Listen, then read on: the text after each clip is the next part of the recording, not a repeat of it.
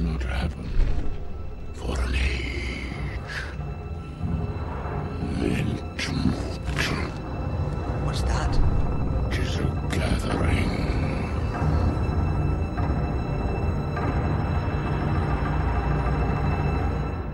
Hello and welcome to Entmoot, the Battle Games in Middle Earth podcast, all about the Middle Earth strategy battle game. I'm Harry, and this is episode 50 of the podcast. Happy birthday to me. Happy birthday to Entmoot. Um, so, and you may be able to hear from the background, there's a bit of a hubbub. And this is a bit unusual for the podcast because I've decided to record all of it at the home of uh, the, the game that we know and love and Warhammer generally. I'm here at Warhammer World at the Grand Tournament, uh, the Middle Earth Strategy Battle Game Grand Tournament, looking out over a sea of players uh, in the midst of the uh, the, the games, uh, game two actually, uh, is, uh, is underway and people are rolling dice in front of me. I can see huge number of armies of, of shapes and sizes, uh, a dizzying array, in fact, and in uh, fantastic qualities as well. You know, there's there's display boards, there's there's armies that are perhaps more uh, designed towards the competitive uh, side of things, but.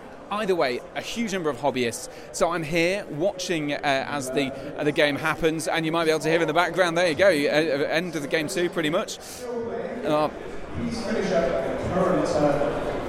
There you go, yeah. So you can hear there the uh, finishing up the turn for the end of uh, game two. But I'm going to be following the uh, the the sort of sea of hobbyists as they finish up and talk to a few of them as uh, as they finish their games and maybe uh, into the break after the the final game before we go off to do uh, the quiz at Bugman's. But either way, I thought I'd talk to some hobbyists about their armies, what they're getting up to, and also in a sort of special, special kind of way, uh, ask people what they would do if they had 50 points only to spend uh, in the Middle Earth Strategy Battle Game, and we'll see what what sort of ideas uh, these hobbyists have uh, throughout the course of the podcast. So a bit of a different game, a bit of a different podcast. Uh, nothing, uh, no riddles in the dark this time, no list building even this time, but just a little bit of a celebratory episode, chatting to a few perhaps familiar voices and a few hobbyists about what's going on. So join me along the ride. First of all, let's have a chat to definitely a familiar voice. So we're here at Warhammer World, looking out over the tables in the middle of the break between uh, game two and three, and I've got Ali King here with me, uh, who's just had a successful win. You've got two armies with you. What have you got with you? Uh, so I've got my Theodred's Guard and my Mordor, which featured in a previous podcast, exactly the same, uh, and continuing their win streak, and they've got a win each so far. So yeah, going well. Going well indeed. Uh, and so you'll be heading off to the top tables. You, is there anything you're particularly worried about facing off against? Um, I haven't seen anything that I'm overly concerned about, but there's a lot of players here, and with good and evil, you never really can predict. So um, there could be some unpleasant surprise matchups that I uh, haven't seen yet. Yeah, and then of course the scenario thrown in the mix uh, adds always adds something as well. There are, there are some big names at the uh, the top table as well. I see Will Champion there, Ed Ball, and uh, Jay Clare has just won his second game as well. So all to play for. And in, in terms of, I know you've talked about this in the past, into your, your strategy or kind of ideas um, for for your army. Um, have they have they kind of well give us a bit of a headline of what, what you're hoping to do with each of them, but have they kind of lived up to the, the desires so far? Uh, yeah, so actually, the last two games were probably quite a good example. So, uh, my Theodred's Guard I just used uh, against Howie Johnson's uh, uh, Hunter Orcs, uh, Azog Hunters, and essentially uh, I'm able just to pepper him from range and cause so much damage with throwing spears and the bows, and it forces him into me. And then once he's weak enough, the actual main line of Helmingas can go and crush. And so that went pretty much exactly as I would hope. Yeah, Hunter Orcs don't want to be facing a lot of shooting weapons, do they? Yeah, yeah um, and it's even worse because his bows are shorter range than mine, so it's like he has to come at me. Um, and then in the uh, game previous to that, uh, I was using my uh, Mordor uh, with my Gothmog against uh, James Wilson, who had Lendo, who does all the like the free heroic combats and stuff like that.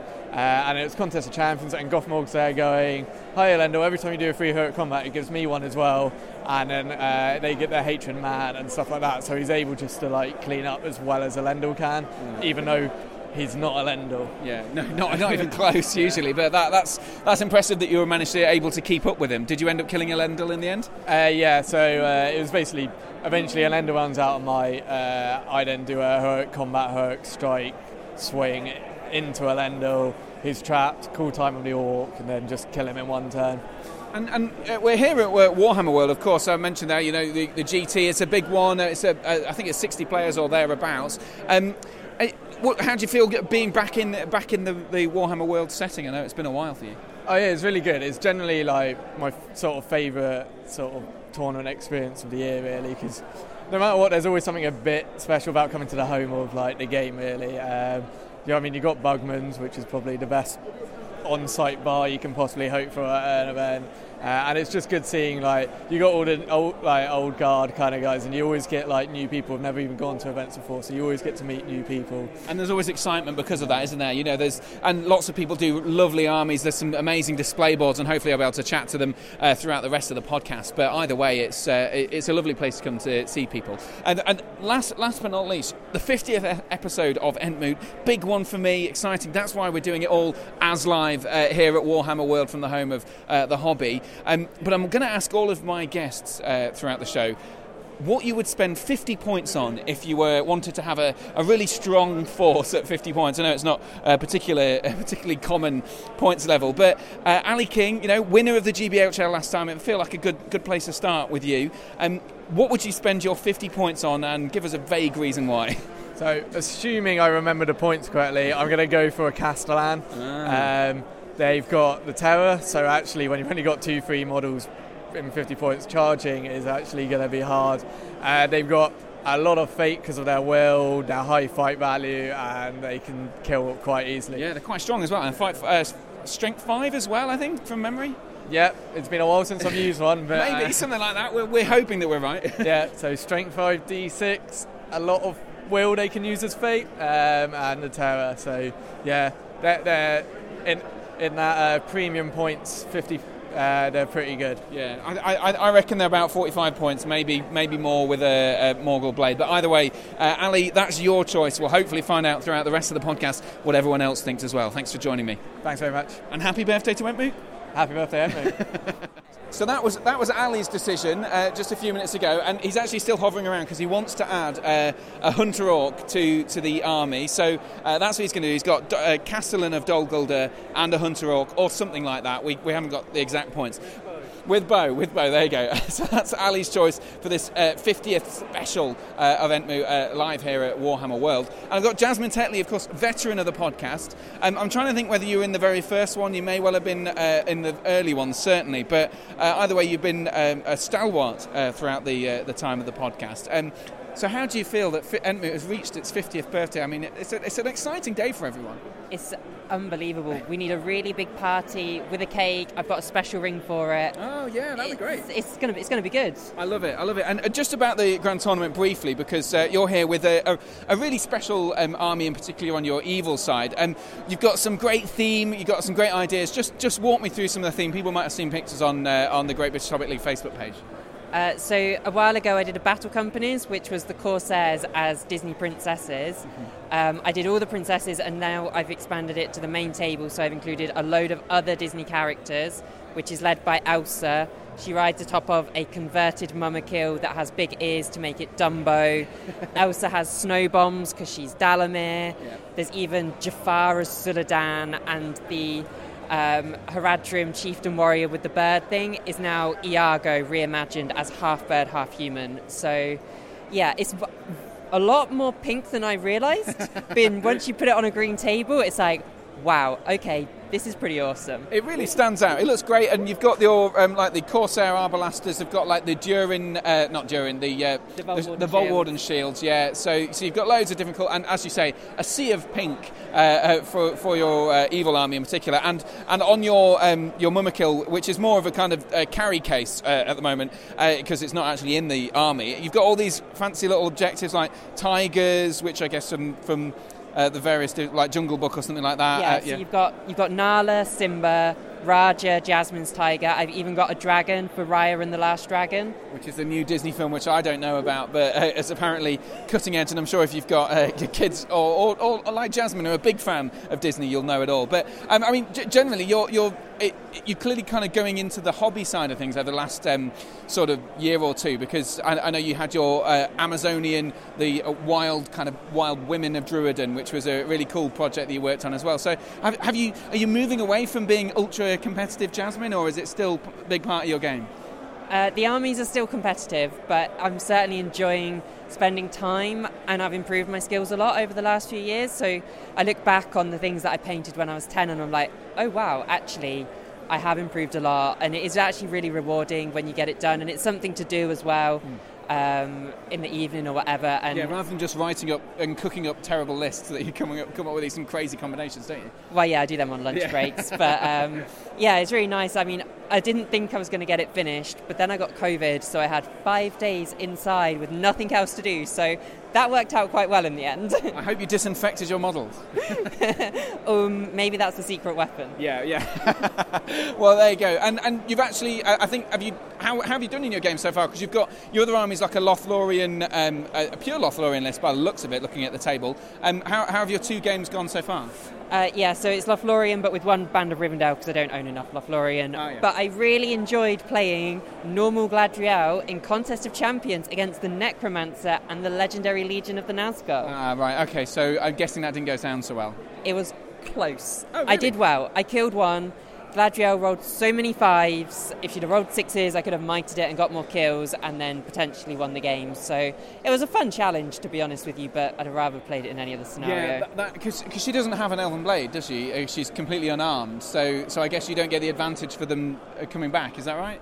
It's the unarmed thing that kills you. Yeah, yeah. It's the fact that you have to roll a natural six and then you have to mite it because it goes down to a five. Yeah that's the real killer because it's strength three against defense six. The only good thing about that scenario was she kills a hero, so she gets her might point back. Ah, so yeah. It was just had to roll sixes, which I wasn't doing. Uh, okay. Well, either way, uh, and then you've, you've just uh, moved into your next game with your with your next um, list, the, the, pink list we've described, of the kind of Corsair uh, alliance. Is it an alliance or is it just co- yeah? Because you have got um, Haradrim as well. Um, and how did that one go? That was a hard matchup. So I faced the Riders of Theoden, which uh, in his words, was for fun. But we all know that that is a strong army list. Very, yeah. I reminded him of that at the start. He played it well, to be fair. Um, I thought the best I was going to get was a draw until he decided to charge Gamling into Elsa, who is Dalamir, and I one turned outright killed Gamling, so he lost the banner. I still had my banner, Next turn, I make sure I run away because he has no might, and I won literally on that one play alone. And this was in was it uh, destroy, destroy, the, supplies? Destroy yeah. the supplies, right. yeah. So, so a, a, win, but but there's one thing left that we have to discuss about uh, because I, I sat Ali the we started with the, the challenge there of uh, Ali talking about his 50 points. Um, if you had 50 points to spend uh, in SBG to make a, a, a broken 50 point army, what, what would you do, Jasmine? I know you're good at cooking up crazy combinations. This was really quickly done. Um, yes, this is the idea. Everyone's finding out literally a second before they interviewed. So I've gone for Gollum, so he has the One Ring. I am allowing him to take a Goblin Warrior along with him, and then he's getting paired with Thrain the Broken. Ooh. So obviously they're all halved fight value, but I get my fight four from Thrain. If he gets passes on a double, then he's really good. Um, so yeah, I've got like three, four attacks in that fight. That is true. So, so yeah, actually, you've got the potential for a, what, what's his his uh, list? Is it what plus two fight uh, strength and attacks uh, and, and, courage until the end of the turn? So he could potentially have three attacks and loads of other gubbins. So he could be very good. Uh, what is it? One in every three or uh, one in every six turns? I can't remember. Work out the the maths of getting a double on two dice. I can't remember exactly, but essentially, if he does pass on a double, he's going to be fight six. Gollum's got the ring; they can't beat it. Yeah. So I auto win the fight. He's got three attacks who have a strength of five then. Even if he doesn't pass on a double, he's still fight four, but then Gollum's got the two attacks, strength four. Yeah. Um, so he just allows that kind of thing to happen. Well, there you go. Uh, Jasmine, uh, thank you very much. You've cooked up a reliably complicated but uh, brutal combination there for 50 points. And thank you very much for joining us on Entmoot's birthday. Oh, it is great to be here, and I hope you're all enjoying the new Easterlings, which was specifically done for the Entmoot 50th birthday. Exactly, we're here, and the release has happened now. So I'm going to head over to another table and find uh, another victim to talk about uh, 50 points. Let's head over. Right, I've trampled my way over to table, what is it, 19, I think, uh, here at Warhammer World. Uh, and uh, I've got Matt here with me. Um, and uh, as I say, we're, throughout, throughout the whole thing, we're going to talk to as many people, one after the other, uh, and give them challenges, but also talk about their hobby. And I came over to you because right here sat on the table is massive old Smaug at 700 points. It's pretty big. Um, I've never had a Smaug myself, and I've played against him a couple of times and I've found it very frustrating. But Matt, how do you feel about bringing Smaug? Has it been fun? Is this the Ruffians by any chance? Uh, no, it wasn't. It was something else. I can't think when it was. Uh, it was. I don't even know what I was playing, but I found it a, a nightmare. It's a it? No, Smaug is always great fun. He's unique. He's a definitely a novelty. Uh, playing with him is good fun. Uh, it can be a bit stressful at times because you've got one model to do lots of things. Uh, like that one we played, Destroy Supplies. He cannot get around the whole board. So um, yeah, that I think I lost seven six in the end. Ooh, that's narrow. Well, I went let's defend, and I possibly should have just gone all out attack and just sod my uh, my my objectives. What were you up against? I was up against a combination of Lake Town, um, Iron Hills, and Mirkwood, uh, like Thranduil's Mirkwood Yeah. um, from The Hobbit. So yeah, pretty damn close, and there was three models left alive at the end of the game. But they'd already um, taken your supplies, I'm guessing. my supplies are gone. Um, I 25% of them, and I couldn't get them all killed, so I couldn't get the win through that. And he has still had two supplies left. Uh, Brief Fire was rubbish because of all five ones to cut, uh, to actually get it going. But no, it's good fun. Uh, if you haven't played against Smaug, do. Uh, it's definitely an experience. Uh, depends on the scenario. yeah, Some- I was going to yeah. say, play the scenario with Smaug. Don't try and kill him. Yeah, well, if you can't like with a combat character killing uh, contest champions, for example, Smaug is a pain in the backside because he's one model and it's like a it's not an auto win, but it's a pretty highly likely going to win unless he dies. Uh, it's just fun. Yeah, bit of fun, bit of fun. And, and your other army is a Lake Town sort of force. And I think you've got, Dale. is it Dale? Oh, it's just Dale. Dale. Sorry, yeah. I look at looking at the helmets and I saw the uh, the pointy hats. so I thought it was Lake Town. But no, so so you've got a nice thematic thing, and I suppose that's one of the great things about uh, the GT. Lots of people brought lovely balanced armies uh, that sort of complement each other and, and usually provide a nice theme. Yeah, I mean GT's obviously in the past. You go slightly more competitive than your Throne of Skulls, or not Throne of Skulls, whatever it's called now. Uh, but yeah, I thought I'll try Dale out with the new Dale Knights. Uh, never played them before. Using my first game, which unfortunately I lost that, but that was just because the Balrog did more kills than Brand did. Uh, but again, fun army. Let's see what happens to that one, really. Well, there you go. And uh, just finally, because I know the, the, they're just looking at the uh, the tables, they've announced your table, so you'll be moving around and there'll be lots of movement a second. Um, you've got 50 points to spend. It's Entmoot's 50th birthday. Um, what are you spending your 50 points on to try and dominate in this sort of psychological tournament, virtual tournament I'm inventing in my head? Cool. Um, as in short, a combination of hobbits, uh, hobbit sheriffs. If you can take brandy bucks, awesome. If you can't, sure. Uh, sheriffs, archers, maybe brandy bucks. You can have like eight to ten of them. Depends what you take. Ooh, that's interesting. Would they be able to take on a Castellan of Dol do you think? Yeah. Yeah. I play battle companies. It's fine.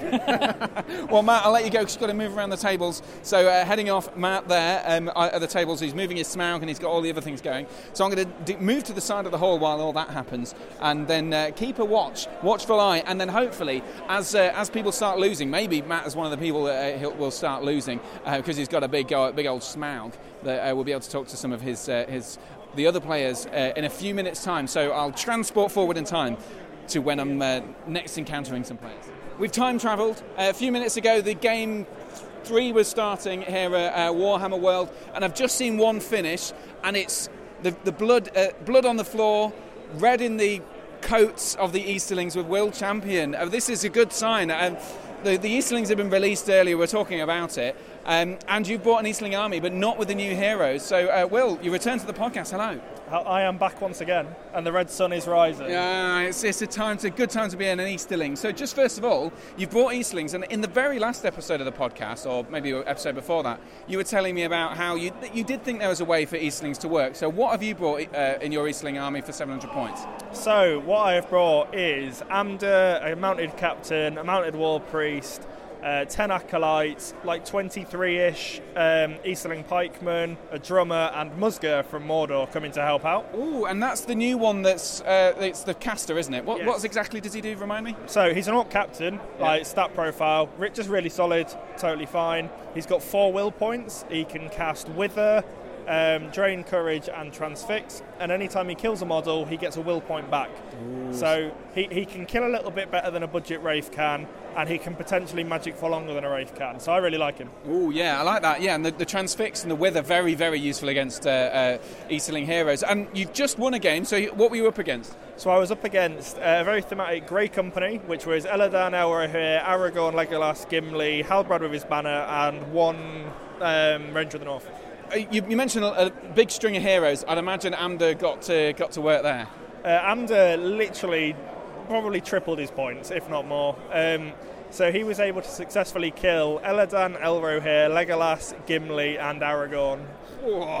He, yeah, I mean, Blood and Glory obviously get, keep, tops him back up. Um, because he killed Elladan, Elrohir had to challenge him, so he accepted and struck, killed him, went up to five might points, Nice. and then remained at five might points while he killed all the others.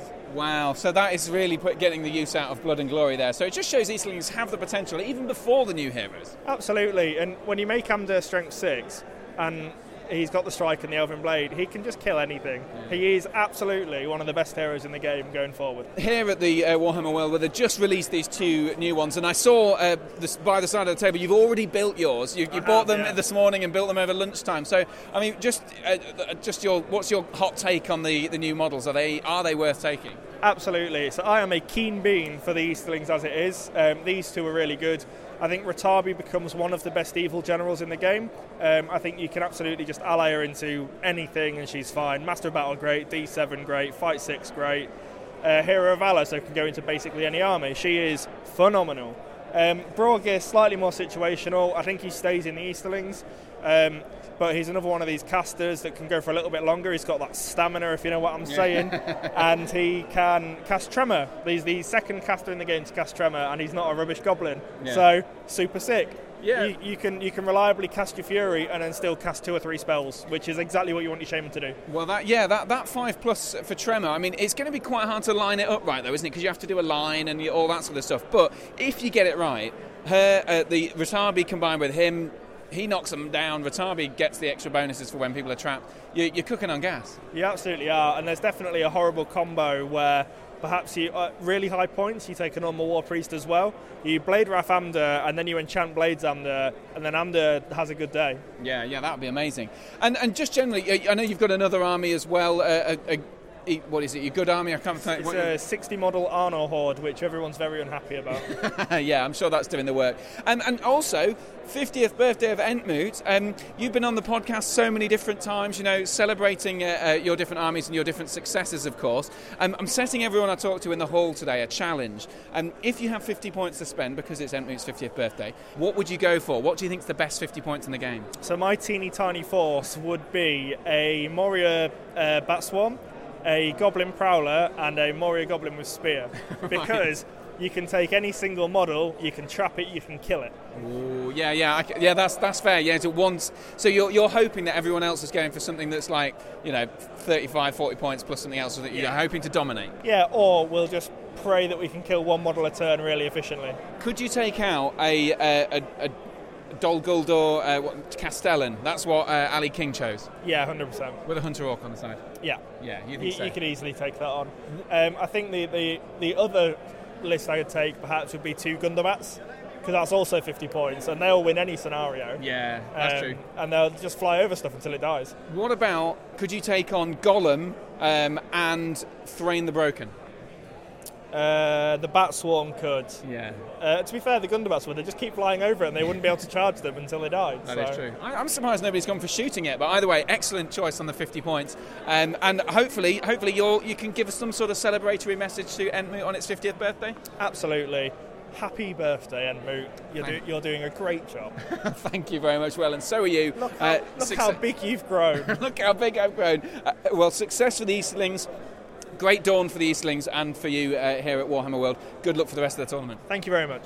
So we've just spoken to Will Champion. Um, uh, he's done well with his Easterlings. Um, I thought it's only right though we can talk to his opponent um, as he just comes out, and it's Mark Kempster. Now, long long term listeners of the podcast will will maybe remember the name uh, Mark um, because Mark, you were the TO, uh, the tournament organizer at the very first um, episode of Entmoot, which was uh, down in Bicester, and uh, I had a great time uh, at your tournament. Lo- lovely hotel in the uh, golf. Was it golf hotel or something like that? I can't quite remember exactly. Unfortunately, it doesn't exist anymore. That's the only Oh, South no, that's a, a shame, but but it's it's lovely to have you back onto the podcast for the 50th birthday of Entmoot. And before we uh, talk about my 50th birthday challenge, um, you've got uh, a couple of armies here, and you've gone quite themey for uh, the the GT here. What what are your armies? Uh, so, firstly, I've got Grey Company, which is all the named heroes, uh, pretty much fully equipped apart from Elven Cloaks, with one Ranger of the North.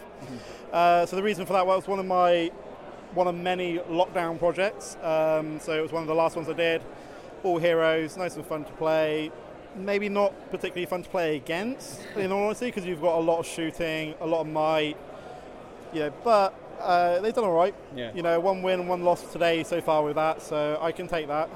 Um, and then the other one, which was a last minute uh, jobby, which was uh, arrived on Wednesday. Oh, I yeah. painted and built a display board before this weekend, uh, which is seven of the Black Riders. Um, could have took nine, but you can't like do much with them. I'd rather have seven beefy riders instead of nine. And this is the Legion, the, the yeah, Riders Legion. Yeah, both of them are Legion. So Yeah. like obviously the Grey Company you get like the Flame of the West for free, Woodland Creature, stuff like that. And the Black Riders does the whole like terror bubble, which is unfortunately the game I had was against an entire bodyguard army, so uh, it made no difference. Uh, but no, a bit more like hero theme. You know, I'm, I'm enjoying them. It's very different to what uh, most people expect from me. I'm normally a, a very Iron Hill Dwarfs player. From those that know me for a long time, uh, and then obviously I did the uh, Ugret Scouts prior to lockdown. Um, so yeah, that's that's different for me. yeah. As well, as well, I'm not I'm not a magic user, so I'm learning things every day. Oh, you well, know, well, but it- well, it's, it's great, and, and I like the, the idea that you brought two armies that, that feel thematically joined, although they don't meet in the films. You know, they're both similar kind of vibes, all heroes, lovely display boards, and and to be fair. The, there's the standard of, uh, of painting and, and hobbying here. I mean, we're just standing in front of uh, an army. Hopefully, I'll talk about later. Um, the Eagles have got mountains on the side. You've got these lovely display boards. Someone's had something exciting happen over there, and there's so much quality painting on, on offer. I mean, Yeah. is that is that what you come to Warhammer World for? To have uh, thematic, cool armies like that? So the main thing I play for is more the community, Yeah. like yourself and like Will who's just played, and so many guys here that I just get on with and just like have enjoy having time with. Um, that's the main reason I play. Then it probably is the hobby side of it. Um, as some of you may know, recently I've started doing a bit of commission work, painting wise as well. Oh yeah, give a shout out. What's your, what's yeah, so it? you can find me on Instagram at Oxford Mini Painter, um, staying true to my roots of Oxfordshire. Um, you can see my Grey Company on there at the moment, and uh, hopefully in a couple of days my Black Legion will be on there, so you can see that in all its glory. Absolutely, Oxon Mini Painter. Yeah, and the, the, the, the standard of the work is outstanding. You, Yeah, you've got some lovely display boards too. So So like you've got this classic from like Scott, who's got amazing Azog Legion Eagles list. I think we can we can see it from here, and it looks absolutely stunning. hopefully, I'll grab him in a bit. Yeah, Phil's. Uh, I think he's got. Is it Corsairs? He's got on that. Yeah, it's, it's a Corsairs wading through the, the beaches to reach the uh, Dol Amroth on the shore, and a lovely display board there as well. Typical Phil. It's got as much resin as possible on there. Um, Yeah, and, and imagine it would have been a bit of a scary moment pouring all that because it might have set fire to things because the, the heat generated off it. Yeah, and I think that's another thing is the, the hobby is that you can do so much with it, and at the end of the day, anything goes. Yeah. Uh, we've seen some crazy armies over the years. I remember Jasmine once did her Rainbow uh, Army of the Dead. I think it was at my event, which is very different, very out there, but it goes. Uh, And, and as long as you enjoy the hobby, everyone else enjoys the hobby. That's the main thing in it. So Absolutely, and we spoke to Jasmine earlier about her, her sea of pink uh, Disney characters. Um, just before you go, Mark, I know you're heading off to the to the pub to drown your sorrows, or to the bar anyway, Bugman's Bar. Um, 50 points, that's all you've got. 50th episode of Entmoot, it's the 50th birthday. What would you spend your 50 points on to create the, the, the killer winning list? And you don't need a hero, you can just have troops if you want, but what would you go for? Well, as I mentioned earlier, I'm a big fan of my dwarfs, particularly my Iron Hills. Um, so for me, it's probably going to be two goat riders. Right. Because what more do you need? You can pit, you can pit people on their bum. and you got your lance to stab them through the throat if you need to. Absolutely. Um, yeah, a bit of fun. yeah, and they've got, you've got you've got a lot going for them. High-ish defence. And do you think you could take a Castellan of Dol Guldur?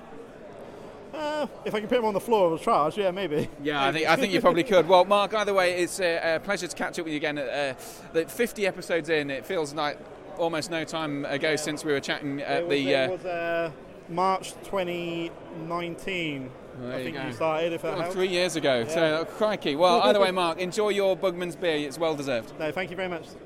Right, so let's head over to another table. Uh, walking over to table number 13, and Chris Gross, patron supporter right here. Uh, so you've got your measuring stick and your dice and things like that. Have you? ha- Has the measuring stick proven useful, Chris? It's proven very useful. Yeah, it's always useful to know how uh, how good your banner or how close your banner is. Oh, well, exactly. It's got a three inches on one side, two inches on it. This is great. If you want to want one, you've got to be a patron, though. So, uh, anyway, let's talk about your armies because you've got what looks to me like a Lothlorien and Rohan alliance, as Yep. well as some evil stuff. Just quickly give us the headlines of your two forces. So the good side it is uh, so it's Eomer with a couple of Ro- Rohan Royal Guard and some just normal Rohan uh, riders, and then Galadriel and some generic Lothlorien, and a good old unarmored Hald- uh, unarmored Haldir with the Elven cloak for Ah. a bit of shenanigans. Bit of shenanigans as well. Is there a sentinel poking around in there? No or no, no. Okay, so no. so it's just the wood elf. So that's good. But you've got the lovely Theoden, uh, sorry, Eomer uh, plastic model, which Mm-hmm.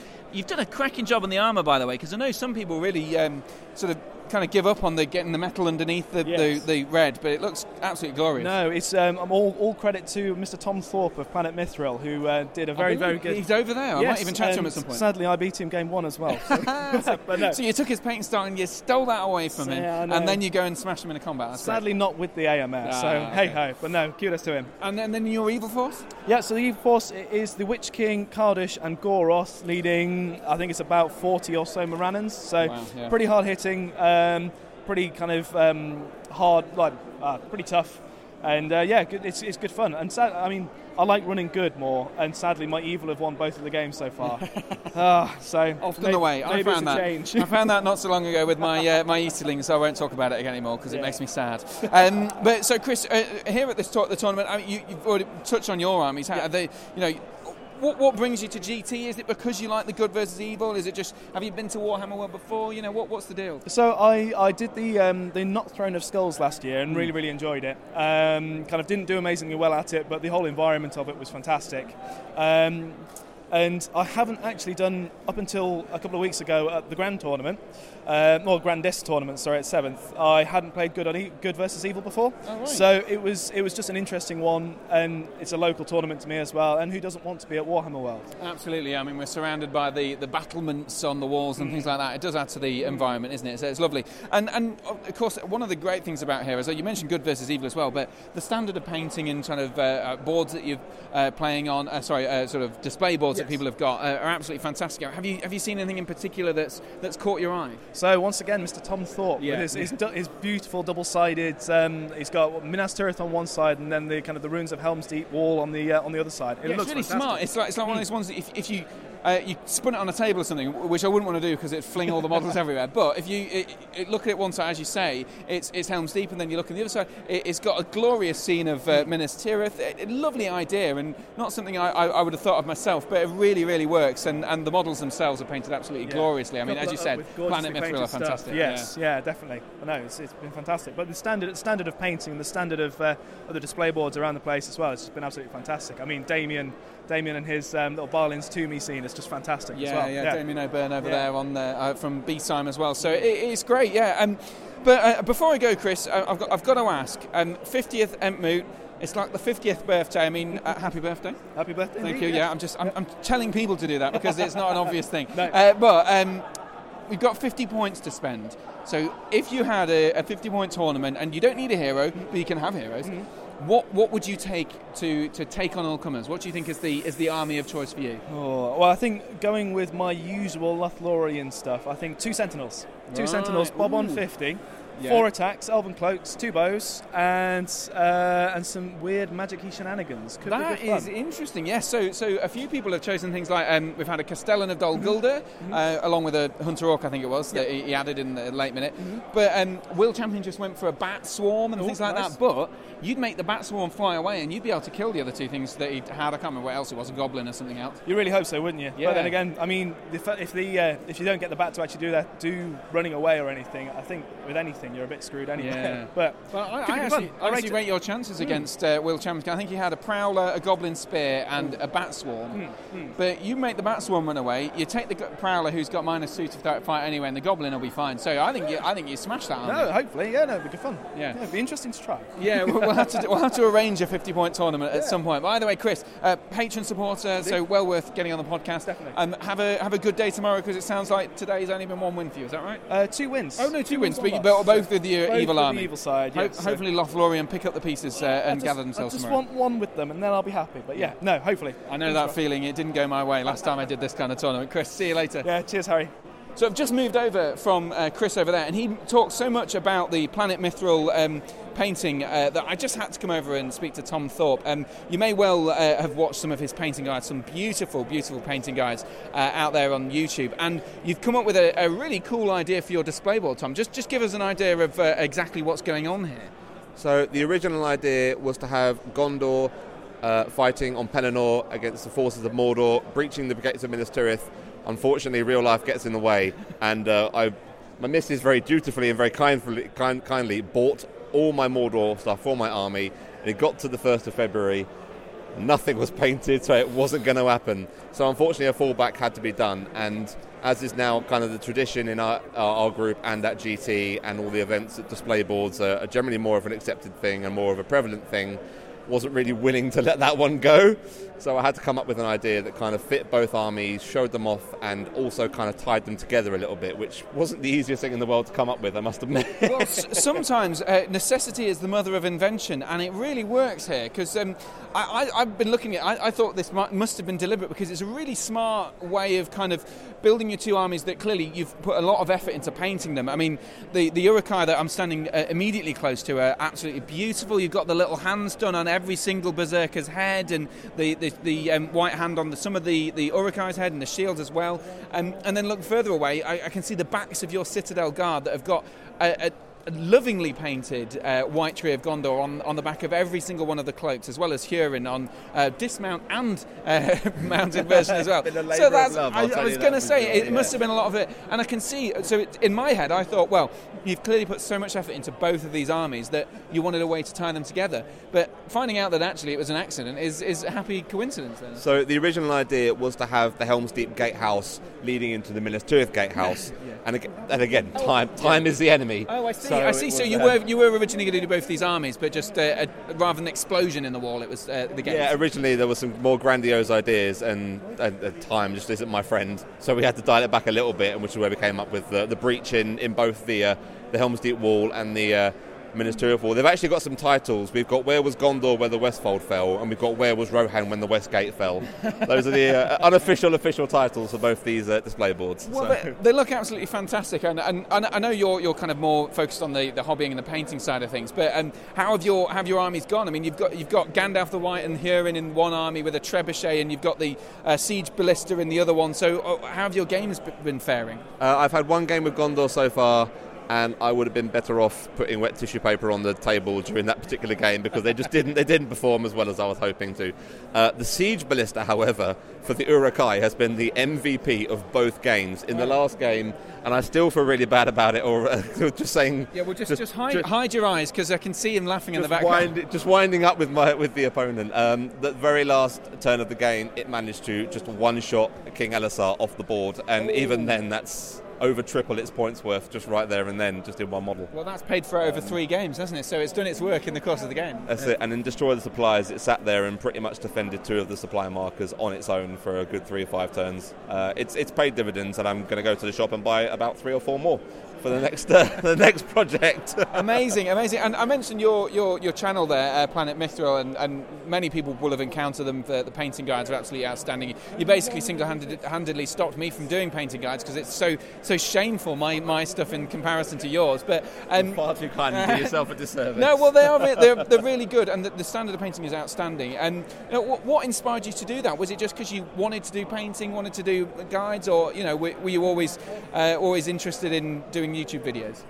It was something I toyed with for quite a while, and then lockdown hit uh, with everything that was going on there. And about two months into lockdown, I kind of just sat there and thought, I'm just going to record myself filming something. And the very first video was Bilbo Baggins' Master Burglar on my phone. Uh, I think portrait mode, so we've got the big, you know, black bars either side, appalling quality, but the, the, the actual filming and the painting and the, the creating something that can either help or, you know, advance other people or uh, just just teach and help and bring new people into the community and give a bit of guidance is, is kind of what I do it for. And I don't I don't do it for the monetization or anything like that. I'm not not interested in that at all. It's, it's a very welcome bonus. Don't get me wrong, but the idea of just being able to give a little bit back from a community that has given so much to me since I've been doing the tournament scene was what really kind of pumped it for me, and that's what really keeps me going because that's uh, with my day job and everything else, like the YouTube videos for me are the thing I focus on the most because I want to try and give back as much as I can to a community that has brought me into who I am today, just myself. So well, I mean, that's lovely to hear because I, I, feel exactly the same. You know, it's, it's such a welcoming community, and, and I, I guess you're, you're, you're, now you're, you're part of it, and you're, you're helping other bring other people in it. So it's a, you know a big old friendly big hug of a, a YouTube channel and a big That's community goal, as well. So That's the goal. well, it's, it's fantastic. Now I, am going to throw this on you because I, I forgot to tell you before the interview. And if you had 50 points to spend on anything in the uh, uh, the, the game, because it's the 50th Entmoot. This is the uh, Entmoot 50th birthday and you had to come up with an army of 50 points. You can have a hero if you want, but you don't need heroes. You could just go with troops. What would you spend your 50 points on and why? I'm going to keep asking because I can see the cogs whirring in your head. Any, any initial things that jump out at you? Well, my initial doesn't really add up to 50 points. What I want to do is over and above 50 points is Denethor and as many Fountain Court Guard as I can because so that's Denethor and one, isn't it? Denethor, oh, is he 35 now? Yeah, yeah, oh, yeah. damn, no, okay. Uh, oh. That's not bad. That's still you Denethor, and you got Fountain Court. That's probably it's not going to win a lot of uh, fights. I thought you might say something like, uh, "How much was your ballista?" That must be 70 That's or something 50, like that. Uh, 65. You've got a lot of Uruk-hai 65. here, though. You could probably get five Uruk-hai for that, couldn't you? I'll take I'll, I'll take three berserkers over five Uruk-hai. Right. Take three berserkers over five Uruk-hai. Uh, there you go. Three berserkers. That, that's pretty good. And actually, they're- what are they? They're 15 points or something like that. 15 points. I'll take three oily boys over five armored boys. And I'll, I'll throw you in a, a Moria Goblin just to round up the numbers. Oh, so there there you go. go. That's that's pretty that's pretty good. I think that'd do well against a lot of things. High courage, lots of attacks, uh, and pretty decent defence as well. So you never know. Well, Tom, thanks very much for chatting me, uh, chatting with me, and hopefully you enjoy the rest of your day tomorrow. And best of luck in the uh, the painting competition. I'd imagine that you're going to get a nomination at the very least. Fingers Don't crossed. like to assume, but very much hope. But we'll see. So, Thanks for uh, chatting thank to me. you. Cheers. Always a pleasure. Cheers. There you go. There's two minutes left on the clock and round three at the Grand Tournament. That was Tom Thorpe. Um, I'm still here wandering around amongst the people, but it seems like my day is almost coming to an end because I, I don't know what's going to happen. I'll try and grab a few more people. So let's keep wandering around the hall uh, and chat to a few people uh, here for Entmoot's 50th birthday. Let's find someone else to talk to.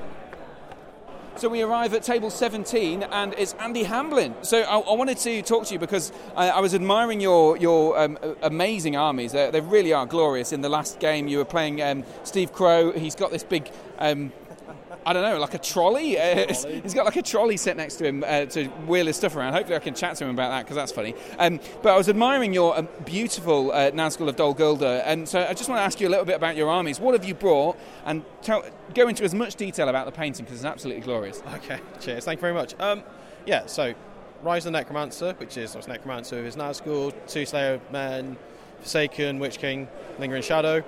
Um, before this, I've only well, I literally bought these at the last tournament in December. So, Oh, so you, you bought these last time round? yeah, so it's very new army, very green with them. Having a lot of fun with them. To be fair, two good games with them today. Um, two wins with them today. Oh wow, So, yeah. amazing! So does that mean that the so you bought them in December? So this is what two or three months worth of work then? Yeah, yeah. Because they look absolutely stunning. You've got this lovely pale, pale blue, this ghostly blue.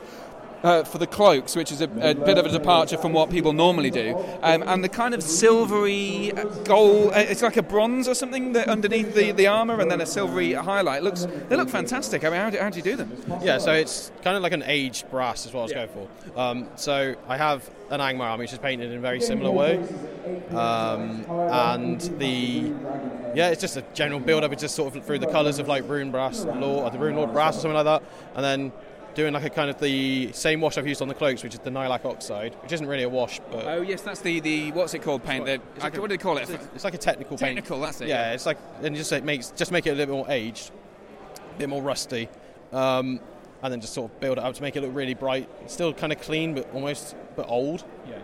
Yeah, like they take care of it, but it's it's been on wearing it for thousands of years. Exactly. Yeah. Love it. Yeah. Love it. And we'll have to move on to the other ones because. Um, your good army is an absolutely glorious fiefdoms force. I mean, uh, I'll start with the betas because they've got like you've got sort of a sandy uh, cork, I think, probably rocky base, and then you've got little touches of of water, not not not loads, which I really like because um, I, I know in the past you've uh, you've done um, resin bases and sort of swampy things, and I think you kind of inspired a lot of other people to do that, to be honest. Um, but now you've done a very subtle uh, hint of water, so just walk me through uh, the scheme as well because they look amazing. Yeah, so it's a very yeah. So the base is pretty much nailed. it. It's just a bit of cork, which has then been painted to look sandy. Um, so I was kind of going away from the usual kind of like like greys and browns that you tend to see on bases. Um, I just wanted to do a bit more sandy because I guess in a way, obviously they're meant to be like when they fight against like corsairs, etc. Yeah. In Umbar, it's always in a very sandy place, right? So that's kind of what I was going for. Um, partly because my uh, painting partner for Fable Creative, Phil, plays Corsairs, so I was like, well, let's kind of match them up to a degree. Um, yeah, little bits of colour, just little bits of water to kind of just break up the colour a little bit. Um, it co- also kind of all kind of melts the, the general scheme together because they are kind of the blue with cream. So the sand and the wa- dark water kind of match the colours with that. So yeah. Yeah, yeah, because it's, it's cleverly done because the, the bases are both creamy and bluey, as you say. But the so so is the armor. The armor kind of has a. It's not silver, nor is it gold. It's a, again a kind of a bra- brassy, bronzy kind of color scheme that you've got on the armor, and then the deep blues of the, the cloaks and the uh, the shields are, are really well picked out. The details on the shields with the white on the uh, uh, the Dol Amroth Knights as well. And and and I see. Yes, I'm right. You've done some very, very good, good tartan as well. I mean, how long did it take you to do those uh, clansmen with the tartan? Uh, so the Klansman, oh, I don't know. Not that. To be fair, the tartan wasn't that bad. Yeah. The thing that was really an issue is that because I've got 20 knights of Dol Amroth and I decided to do checker pattern shields on all of them, it, that to- took a long time. Well, hold on, on the back, do you mean? I, I've, I, oh, yeah. Yeah, so it's all checker patterns on the shields. Oh my god, I didn't even notice that. So the closer you get, the, the more you see. So the not only are the uh, the shield details picked out in uh, beautiful whites, but the closer you get, you can see a tiny checker blue and white pattern on the shield. So So amazing work. So, so you just wanted to bring the extra detail across to, to the, the clansmen as well and, and, and the knights to just give everything, I guess, a show off, really, isn't it? That's why. yeah, exactly. Yeah, yeah. I mean, clansmen being clansmen, they've obviously some sort of like relationship to being Scottish, so Tartan needs to be there, doesn't it? Yeah, absolutely. And and the checkerboard as well. I mean, they're, they're, they're not just. They're, they're not just checkerboard; they're really tiny checkerboards. I mean, you must there must be dozens of, uh, of squares on each shield, and there's not a lot of room to do them. It must have taken a lot of work. Yeah, a lot of stress. Yeah. When especially having to go back over them, especially when you're highlighting them. Um, yeah, it's a lot of unnecessary work. But I know in the past you've uh, you've taken away painting awards uh, here at Warhammer World. Um, mean, is that what you're you're going for? Are you aiming to, to, to you know get on the podium for, for painting, or maybe even take away the win, or, or are you here just to have fun and, and play the games? Fun, really. Um, yeah, without trying to sound big-headed, I've won quite a lot of awards here, and I don't really think about trying to do that again. If it happens, it's great, and I'm obviously it's awesome, but it's not what I'm aiming for, really. But yeah, no, it's big Yeah. But I, I, I guess the, the, the process, the, the, you must enjoy the process of painting it anyway. And I mentioned Fable Creative, it's a commission painting service as well, isn't it? So you want to show off your wares, I guess, and show your talent out as well. Yeah, absolutely. Um, yeah, the whole process. I know I've had friends that tell me that it's like, oh, you could paint this a lot quicker, and I was like, I know I could, but I, I really like play, the, obviously the way that I paint is yeah, and yeah, obviously doing commission stuff with Fable as well. Um, yeah, it's all good. Really good. Andy, uh, uh, thank you very much for talking to me. The army looks amazing. Both armies look amazing, uh, and best of luck with the the rest of the tournament. Sounds like you're doing all right with two wins with your evil. I guess the Dol Amroth need to pick it up a bit. Is that Yeah, right? absolutely, yeah. Hopefully tomorrow you get some wins. Thank you very much for talking to me. No worries, cheers. Oh, oh, actually, did I ask you about the 50 points? No, I didn't. 50, Yeah, 50. yeah, yeah, I did. Sorry, I, I'm asking everyone about the Entmoot 50 points, and you, you had a thought in your head before we, uh, we, we started recording. Um, what would your 50 points be for your uh, 50 point tournament? So, because my favourite army is my Angmar, Barrow Wight. Just one Barrow Wight. Literally the Barrow Wight. Ooh, that's interesting because there's a there's a few. I think you, you got what two or three, maybe maybe more if you if you're risky um, uh, paralyzers, which could completely take out the the opponent, and then you're sorted. You just mop up while they're all lying on the floor uh, immobilized. Yeah, exactly that.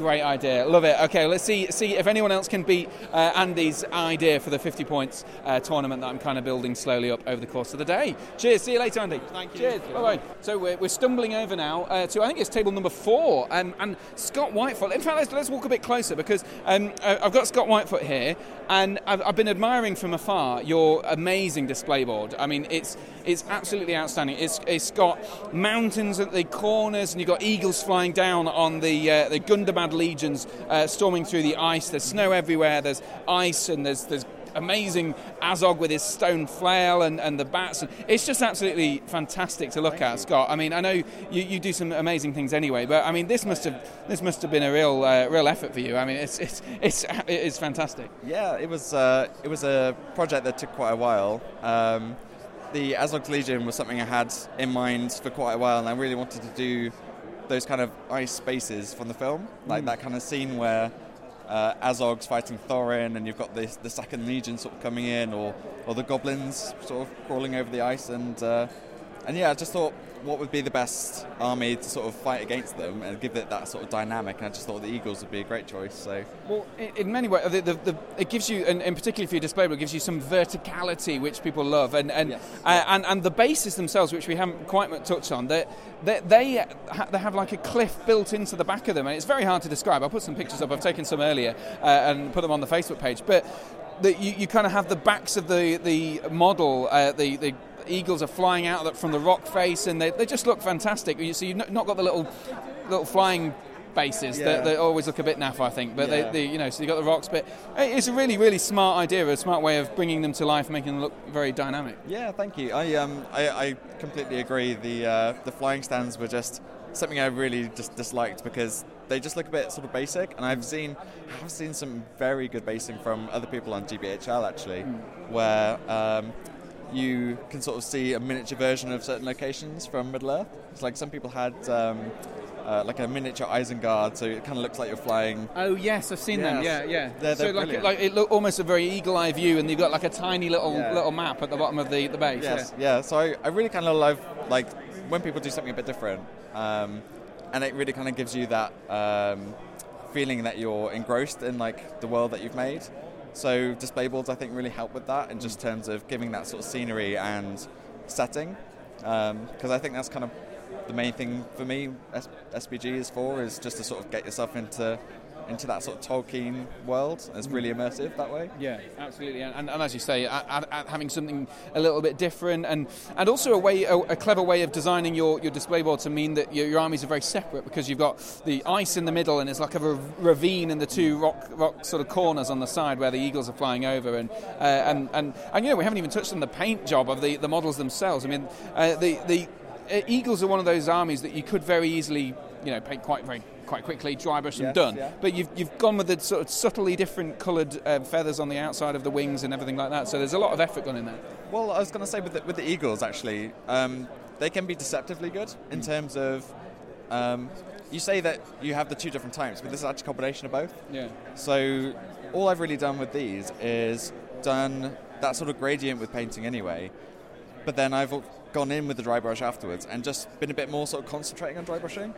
So it's, it's not so much about whether or not you dry brush, but how you apply it. Right. So if you're quite careful when you apply your dry brush in certain areas and then you mix your colours, you go into different areas, you can get that kind of differentiation, but still using like quite an easy technique. And it just takes, it, it doesn't actually take that long. So I definitely recommend that kind of approach when it comes to something like an eagle because you don't want to spend that long going over every single feather. Yeah. But you definitely can, and I'm sure that would look amazing. I mean, if, if you have the talent to paint each individual feather, and I'm sure you could, um, I, I certainly wouldn't want to spend my time doing that because it's it's going to be difficult. And and I think the fine. The, the subtlety of the, the dry brush, because the softness of the stroke means that it, it doesn't, you know, it doesn't look cartoony in any way. Which, Yeah. which co- I think if you were trying to paint each, pick e- out each individual feather, it might look like that. Yeah, you might accidentally like I've, I've done it plenty of times when you're trying to edge highlight something, you just put a bit too much paint on, or you put you know that, that tiny bit of scratch on a different place, and suddenly it just looked really cartoony and like outlined.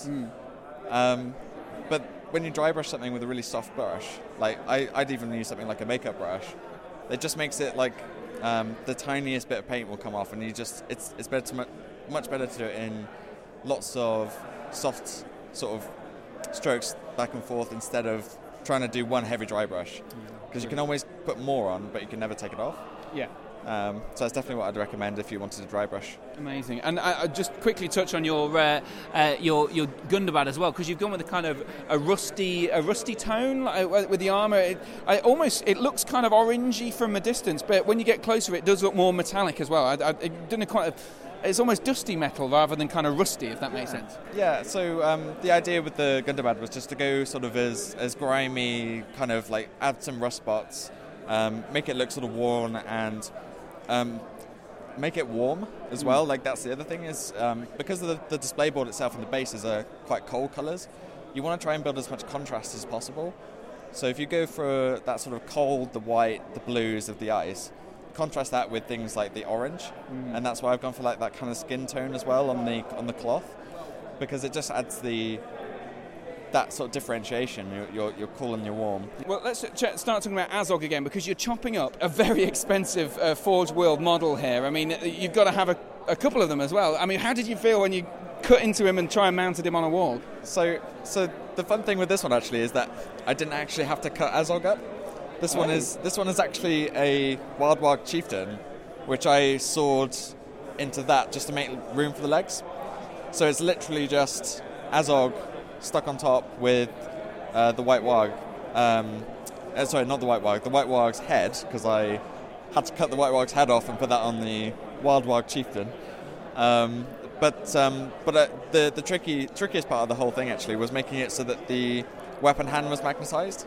Right. So I've put magnets in both the the right the, the, the mounted version and the dismount, so that it has the option of having either a mace um, or the flail. Uh, so so that's interesting because I magnetised mine and. Um, it, it slowly drifts down because of the weight of the flail. So I must have done something wrong about, or maybe not used strong enough magnets. But I, I'm amazed that it's not. It's it, you, you haven't done anything with the actual Azog because it looks like it fits so gracefully on top of the Warg. Yeah, it was um, it was uh, it was pretty good actually in terms of um, really really just like lends itself because of the slight um, like spread legs, but it did take quite a lot of um, sawing out the sides of of the um, what do you call it The Warg shoulders. the Warg shoulders. uh, Thank you, um, and also a little bit of the of the elbow because it's got um, cocked sort of. Oh yes, I see what you mean. Yes, so Yeah. the, the very top of his his sort of leg, elbow, whatever you Yeah. call a leg, elbow, That's knee, like- knee knee. is or the back of the knee, but it's kind of not a knee, is it? Because it's got like three joints on the Yeah. legs. But yeah, Um, so yeah, so I suppose that was the that was the trickiest part. Um, I suppose if you wanted to, um, you could quite easily have done the same conversion using the normal dismount.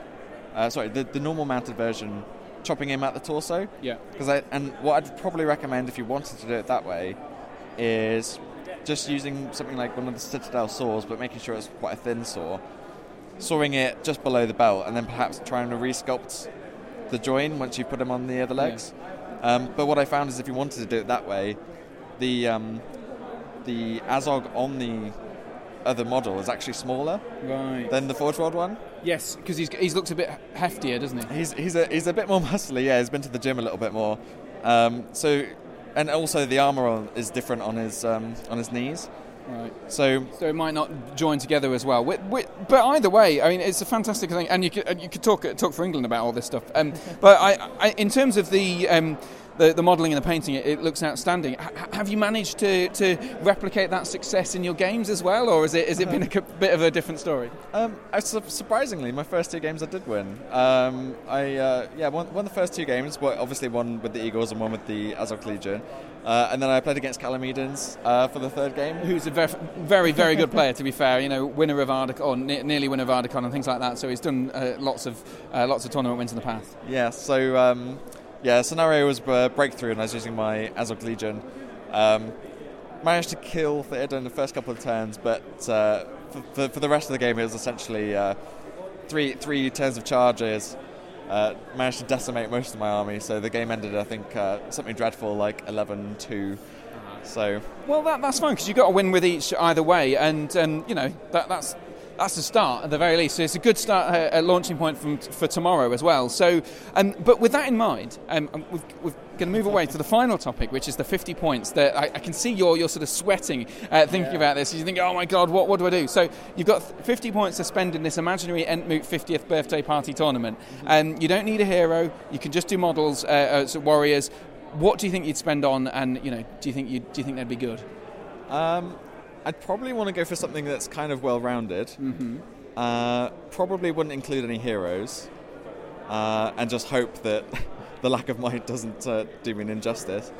Uh, probably something about something Gondorian. Right. Um, having said that, Gondorian points values is sort of tricky in my head. Perhaps, perhaps something cheap like Beregond. Yeah, it's so he's 25 30, points. 25 Tw- 25, 25 yeah, or 30 points, I think. Um, maybe with one or two of the Citadel guards. Yeah, I um, think that's as in about the, the eight- Fountain Court guard. Sorry. So, yeah, so what are they, 11 or 10 or something I like think that? 11 with a shield. I think. So yeah, you could do two Fountain Court, Beregond. You've got the, the uh, you've got an Elven uh, Elven bow or equivalent, and Yeah. a good fight value of, of might. And yeah, I think that's a nice rounded force. Yeah, yeah. And you could stand sort of hiding and- behind the high defense. Yeah, it's it's it's not ideal. I think that could easily be outdone by something like three or four Wild Riders or something. Do you know what I mean? Yeah, maybe. Yeah, I think um, uh, Castellan of Dol Guldur is one of the uh, the favourites at the moment, or two Sentinels, I think, in my head. But uh, that sounds pretty good, yeah, actually. Yeah, I Yeah. think the Sentinels might have it in my head. But either way, Scott, uh, amazing work there, and, and people will be able to see it all uh, plastered over the GBHL uh, Facebook page. I'm sure you'll be posting something as well, and I've got some pictures. Uh, so, uh, Scott, thank you very much, and best of luck tomorrow. Yeah, thank you very much, Harry. Thank you. And with that, we round out the day at the GT here. We might be able to hear in the background, we've got the sound of the Green Dragon pub quiz at Warhammer World's Bugman Bar. Uh, Jay is just running through the answers now. Hope you enjoyed this sort of strange uh, special edition of Entmoot. 50 episodes. I, I want to thank everyone, really, who's listened to the podcast over the last couple of years. I think I started in 2019, we heard it earlier from uh, Mark, who, who I interviewed in the first one. And then it's, it's been many episodes. It's been a jolly good time. Thank you so much for everyone who listens regularly and anyone who ever gets in touch on entmootpodcast at gmail.com. And particularly, I want to thank you, uh, all my patron supporters um, on patreon.com slash battlegames in Middle Earth, where essentially you're paying for the hosting for the podcast. And it's it's not free to host the podcast and I'm glad that you guys do it. So thank you very much for for supporting the podcast. Hopefully this has been a bit of a different podcast and you've enjoyed the variety of different voices. I tried to squeeze as many voices in as possible uh, to talk to us in the podcast of course for the whole time uh, that I was uh, that I was here at the GT. But of course, you know, people rushing around doing all their various different things to try to get as many as possible. I really hope that this is about 50 minutes worth of content.